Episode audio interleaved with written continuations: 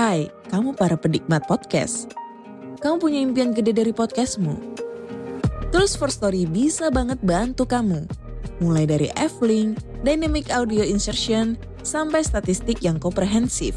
Semua ada di First Story. Gak ketinggalan kamu bisa monetisasi podcastmu lewat iklan dari First Story Ads yang bisa kasih kamu penghasilan dari setiap place podcastmu. Yuk gabung sekarang dengan klik di firststory.me. Sekali lagi, klik di firststory.me. Mari kita bawa mimpi podcastingmu menjadi kenyataan.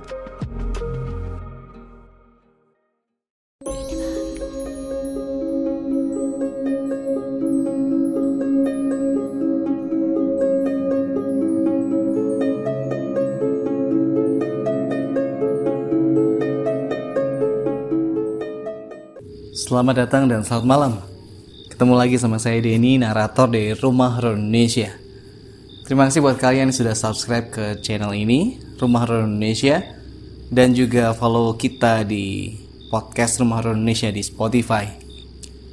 Buat yang belum, silahkan subscribe biar biar nggak ketinggalan cerita-cerita horor yang seru, baik yang pendek maupun yang panjang banget akan saya bacain buat kalian semuanya.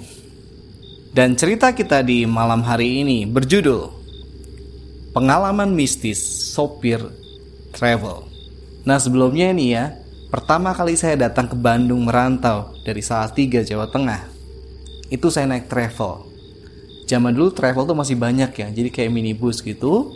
Kemudian penumpangnya macam-macam dari berbagai tempat di Salatiga dan Semarang, kemudian diantar ke Bandung. Jadi nggak kayak bis ya, jadi ini nggak banyak berhentinya. Tapi waktu itu saya nggak ada pengalaman horor sih. Jadi ngapain disebutin? Maksudnya relate aja karena sudah pernah naik travel dengan kondisi jarak yang cukup jauh begitu. Oke, basa-basinya udah kebanyakan, mari kita mulai dengan ceritanya. Kali ini ada cerita tentang pengalaman mistis yang dialami oleh seorang teman yang profesinya sebagai sopir travel. Sebut saja namanya Kang Asep. Umurnya 35 tahun. Seorang sopir travel. Dia sangat mobile sekali dengan banyak order dari kantor travelnya. Dengan profesinya sebagai sopir travel, pastinya selalu ikut melancong ke mana tamunya pergi. Suatu ketika dia ada order untuk mengantar wisatawan pergi berkunjung ke suatu tempat wisata di Malang. Dengan senang hati, Kang Asep mengantar tamunya itu berkeliling kota Malang. Beragam tempat wisata di kota Malang dia kunjungi. Suatu ketika, setelah seharian penuh berkeliling mengunjungi tempat wisata, akhirnya sampailah waktu untuk istirahat. Mobil diarahkan ke suatu hotel yang cukup terkenal di kota Malang. Dengan lihainya dia parkir di pekarangan belakang hotel yang waktu itu kondisinya cukup gelap karena kurangnya penerangan.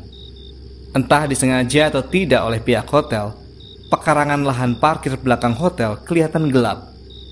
Namun tetap saja kelihatan temaram dengan pantulan cahaya dari hotel. Karena capek, Kang Asep tidak memperdulikan gelapnya kondisi parkiran waktu itu.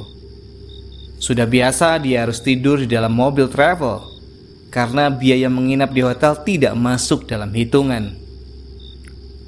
Hanya ditemani selimut sarung, dia masukkan badannya ke dalam sarung untuk mendapatkan kehangatan karena suhu udara sangat dingin. Dia tidur memilih tempat di kursi baris kedua di belakang kursi supir. Malam semakin gelap. Terlihat lonceng di pukul sayup-sayup menunjukkan jam 12 malam. Kang Asep mulai gelisah. Bulu kuduknya mulai merinding. Mulai tercium bau harum bunga melati. Dia semakin gelisah.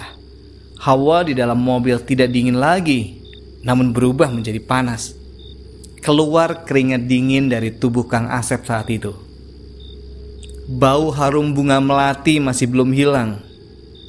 Menurut Kang Asep, waktu itu perasaannya tidak enak. Dia merasa ada seseorang yang duduk di samping kursi supir. Dia belum berani untuk menoleh ke tempat duduk tersebut.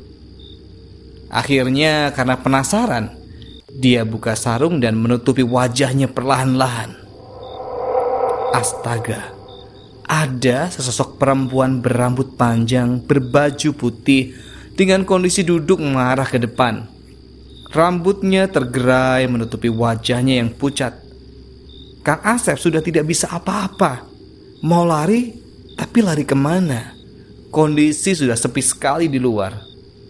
Akhirnya dia pasrah. Dia tarik kembali sarungnya untuk menutupi mukanya lagi bau bunga melati lama-kelamaan tidak tercium lagi. Dia punya kesimpulan, jika bau harum bunga melati hilang, otomatis kuntilanak tadi pasti ikut hilang. Dia buka kembali penutup sarungnya perlahan-lahan. Ternyata memang hantu kuntilanaknya sudah hilang. Kang Asep merasa lega sekali karena hantunya sudah tidak ada dan harapannya bisa tidur kembali dengan nyenyak. Ternyata harapan untuk tidurnya Kang Asep musnah sudah. Dia mulai mencium bau langu. Datangnya bau itu tidak jauh dari kursi yang ditidurinya. Dalam hatinya ia mengeluh. Ini apalagi ya Tuhan? Gumamnya dalam hati. Karena penasaran juga, dia buka penutup sarung di mukanya perlahan-lahan. Astagfirullah, ada sesosok orang yang sangat besar duduk di sebelahnya.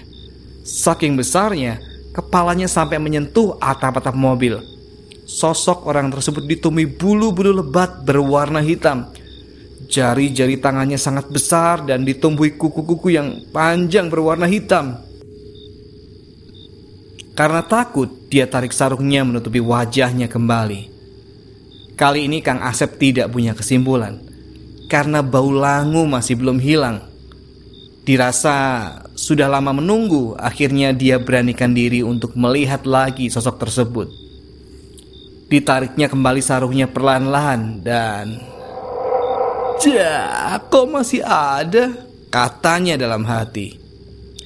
Dengan sigap dia tarik kembali sarungnya. Dia tutupi rapat-rapat mukanya kembali. Sayup-sayup terdengar suara ayam berkokok menandakan pagi sudah datang. Ternyata malam itu Kang Asep ketiduran karena capek yang dirasakan. Dia terbangun setelah mendengar suara ayam berkokok. Ya, begitulah cerita mistis yang dialami seorang supir travel. Tetapi setelah dihantui, ternyata Kang Asep mengaku semakin banyak orderan. Oke teman-teman, sekian cerita horor untuk malam hari ini. Terima kasih sudah mendengarkan sampai akhir. Sampai ketemu di cerita horor berikutnya. Selamat malam, selamat beristirahat.